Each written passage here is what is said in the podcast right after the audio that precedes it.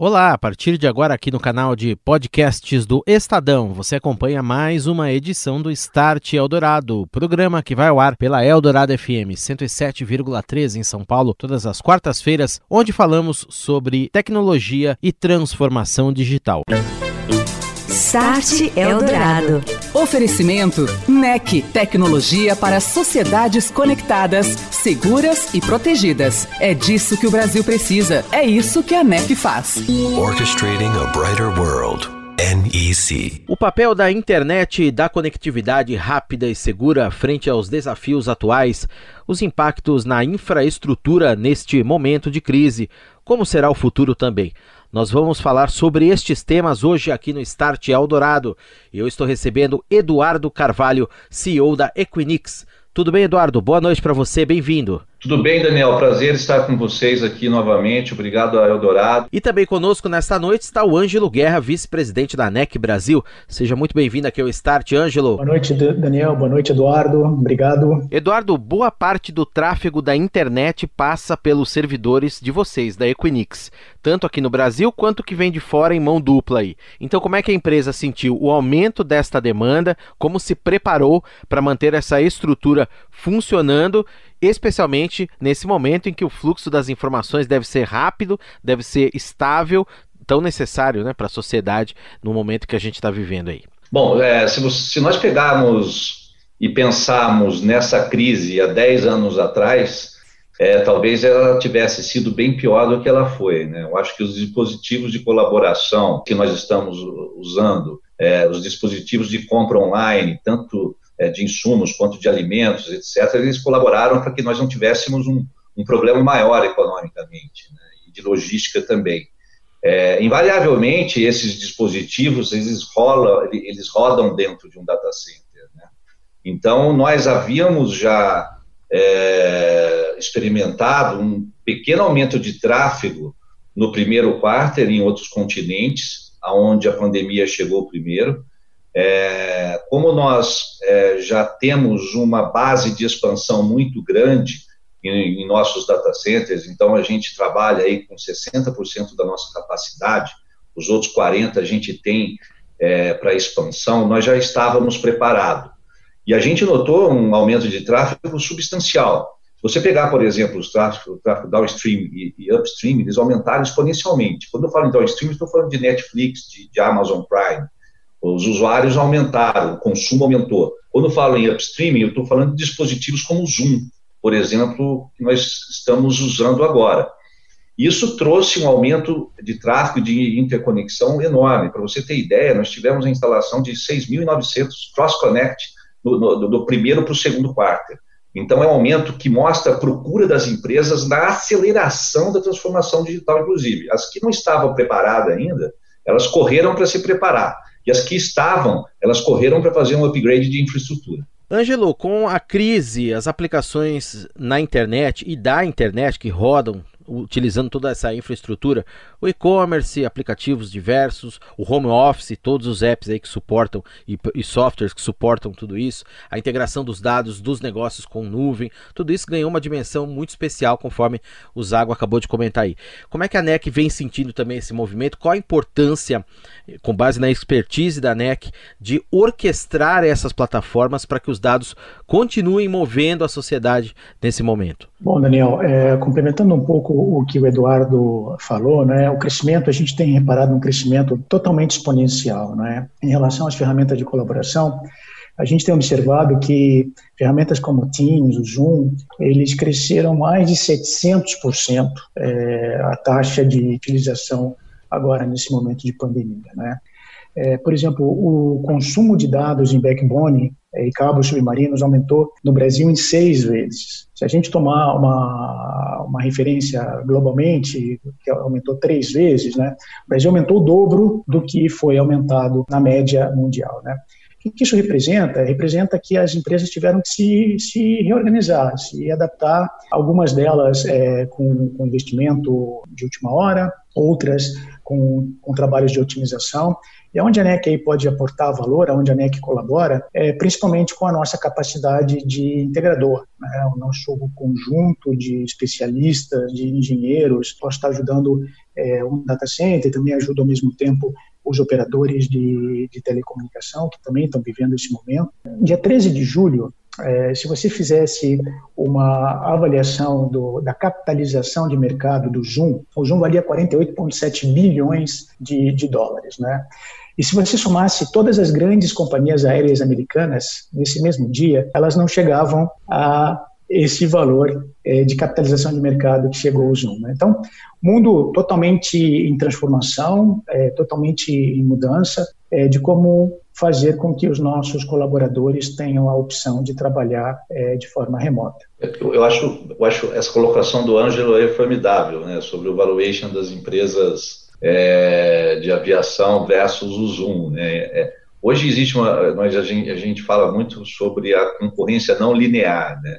Uhum. Ela vem da onde a gente menos pensar. Quem imaginou que as empresas aéreas teriam um concorrente como o Zoom? Agora, Eduardo, a gente tem dados aí mostrando que aumentou muito o número de tentativas de invasões e fraudes nesta época, né, com toda a movimentação das empresas em direção aos novos modelos de trabalho, trabalho remoto, trabalho online é, movimentação essa imposta pela crise e de maneira praticamente repentina. Como que vocês, a Equinix, vem trabalhando para proteger a internet? Como que tem soluções de inteligência de dados se integrando nessa visão é, também. E qual foi o reforço, eventualmente, que vocês fizeram para manter tudo isso funcionando de uma maneira fluida, estável e segura, mais do que tudo nesse momento? É, nós já tínhamos ferramentas que suportavam home office. Né? Dados do IBGE mostram que 5,8% das empresas em 2018 adotavam a política do home office.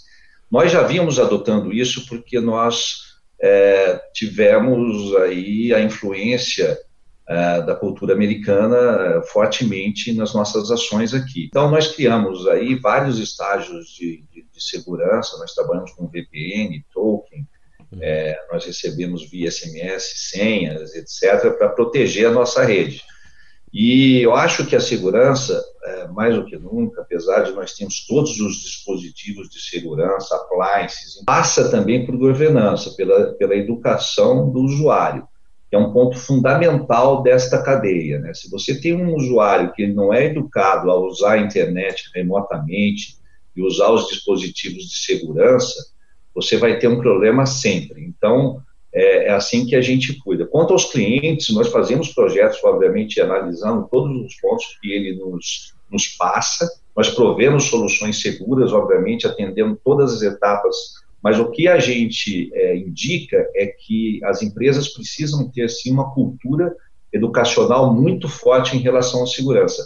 Assim como, Daniel, nós temos que ter também nas escolas isso. Acho que tem que ser matéria escolar daqui para frente. Porque com a mudança de comportamento do mercado, o estudo online, a distância, ele vai cada vez mais é, se propagar. E para isso nós temos que educar os usuários, né? ou seja, os estudantes, as crianças, etc. Então, é, é, é parte aí do novo normal. Muito bem observado também, disciplina escolar, ótima ideia. Agora, Ângelo, com a sua expertise que o Eduardo citou aí, como é que a NEC também colocou suas plataformas a serviço de seus clientes para manter esse tráfego seguro nesse momento, minimizando a atuação do cybercrime? A NEC que tem centros de monitoramento, monitora todo esse tráfego. Como é que se dá esse trabalho junto a empresas, junto aos governos também, que são parceiros importantes de, desse ecossistema aí? Em relação à segurança, é dos, é, como nós ajudamos e como nós protegemos aí os nossos é, parceiros e os nossos clientes, a NEC possui uma oferta interessante de um sistema de gerência de segurança, de MSS, né? que também, e também temos um, um, centro de operações de segurança, um SOC. Nós intensificamos né, a pesquisa dessa plataforma com foco em ataques relacionados ao modelo de trabalho remoto na pandemia e aumentamos também é, respondemos rapidamente aos ataques com essa característica dos nossos clientes. O que, é que nós fizemos, basicamente, é, aumentamos o número de, de, de, pessoas fazendo essa monitoração é, e, e, buscamos adequar as regras de monitoração de segurança para esse momento de workload de trabalho remoto. Também fizemos uma oferta bastante ágil, colocando no mercado à disposição dos nossos clientes, por um período de prova de 30, 40 dias, toda essa infraestrutura. Start Eldorado. Estamos de volta aqui no Start, hoje analisando a internet nesse momento de crise, o aumento no volume de tráfego, a segurança, como os data centers vêm suportando a demanda e as soluções de orquestração para os negócios. Comigo está o Ângelo Guerra, vice-presidente da NEC no Brasil, e também o Eduardo Zago de Carvalho, CEO da Equinix, empresa de data centers que suporta a maioria do tráfego de internet no nosso país em duas direções. E o Ângelo tem dados muito interessantes e eu queria que você compartilhasse aqui com um ouvinte do Start, Ângelo, a respeito do aumento no volume de tráfego, que realmente foi coisa, e vem sendo, né, coisa exponencial. O horário de pico, né, é, a média, estou né, olhando aqui o último relatório que eu tenho sobre a taxa de uso de internet no Brasil, a média é de 7,6 terabytes por segundo, mas o pico, que acontece durante a semana às 9 horas da noite, tem chegado a mais de 13 teras. Muita 13 coisa. teras é, por segundo. Então, por segundo. Por segundo. É. é. muita coisa mesmo. Deve ser streaming. Talvez o, o, o, responsável aí por esse pico que o Ângelo tá, tá nos passando Às aqui. Às 9 horas da noite, talvez não seja uma reunião de negócios. É verdade. Muito bem. Agora, Eduardo, é, a gente tem visto aí, como já citamos aqui também, um aumento muito grande. Você falou do ensino online, né? Você tem aplicações de e-commerce, por exemplo, tem muita gente movendo o seu ambiente físico, o seu comércio para o ambiente digital. Você tem a telemedicina também, que é uma coisa importantíssima, que deve ganhar força agora, depende totalmente da internet, delivery, né, funcionando, todos esses aplicativos. Né? Como é que a Equinix vem olhando para isso também e desenhando esses ambientes, esses ecossistemas novos aí?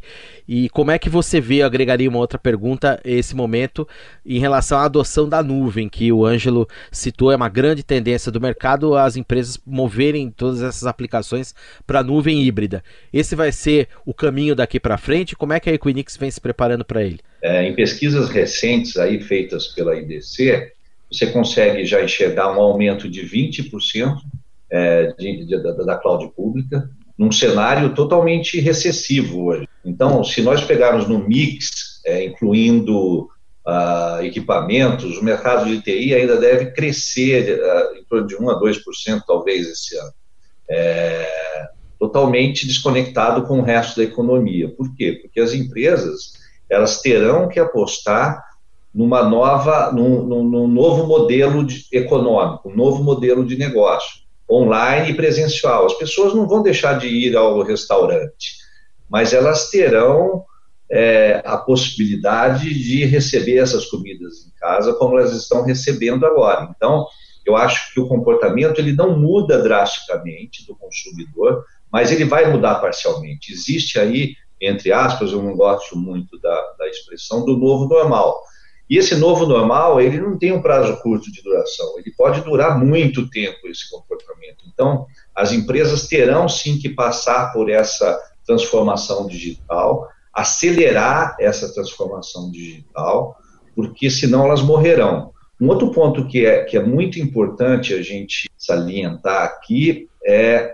a respeito é, do, do, do, uso dos ecossistemas. Né? Como é que você consegue diminuir seus custos de operação?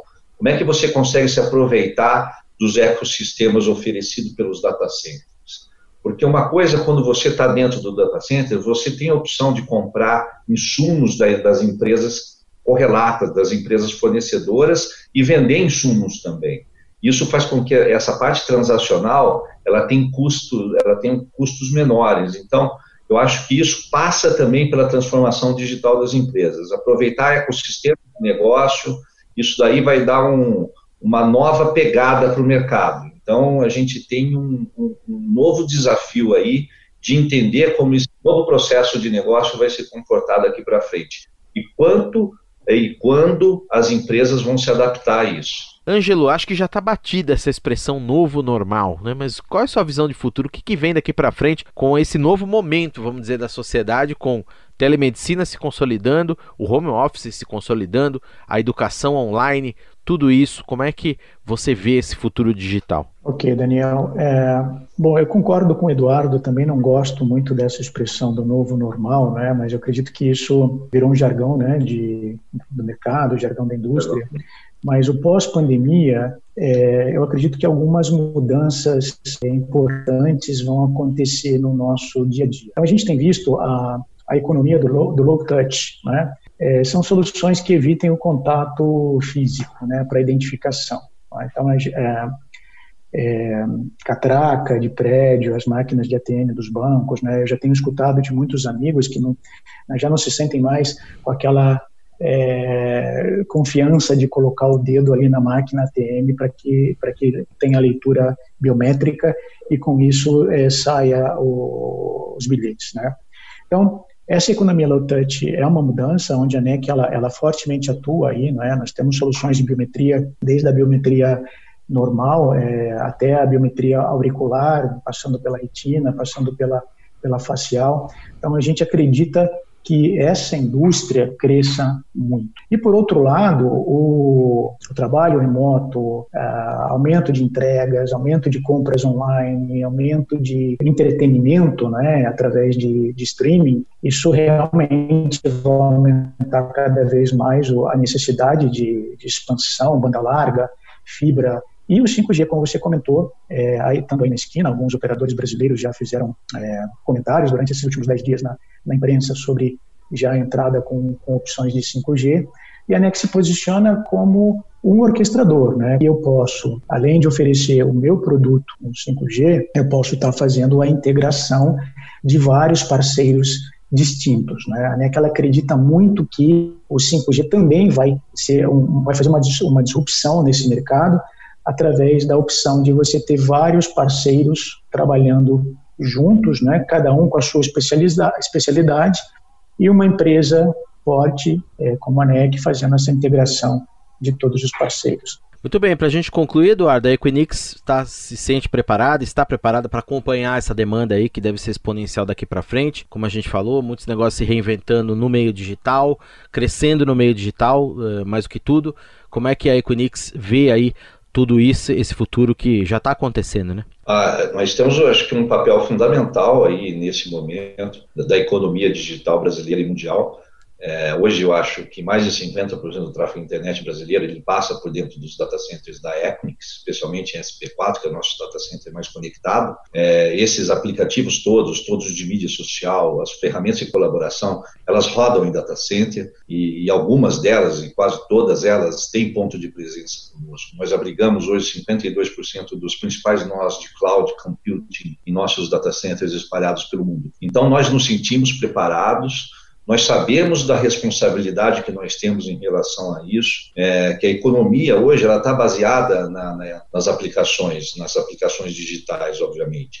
Então, é, nós temos sim uma obrigatoriedade muito grande de trabalhar com os nossos parceiros, como a NEC, em soluções para o mercado, em composições de ofertas para o mercado, é, para que dê ao mercado estabilidade. E, em paralelo, nós continuamos investindo em expansão, a gente está fazendo uma expansão muito grande no, no, data center nosso, nos data centers nossos aqui, principalmente em São Paulo, em SP3 e SP4, investindo aí mais de 70 milhões de dólares nos dois juntos, nesse momento aí de crise. Então, isso mostra a importância que nós temos em relação à, à economia digital, é, a procura crescente das empresas por expansão e por data centers que não estavam, estão indo, e aqui as que estão, já estão dando um passo seguinte, que é transformar as soluções dela em soluções híbridas, física e virtual com cloud. Conversei com o Eduardo Carvalho, CEO da Equinix, a quem eu agradeço a presença nesta noite aqui no Start Eldorado. Um abraço para você, Eduardo.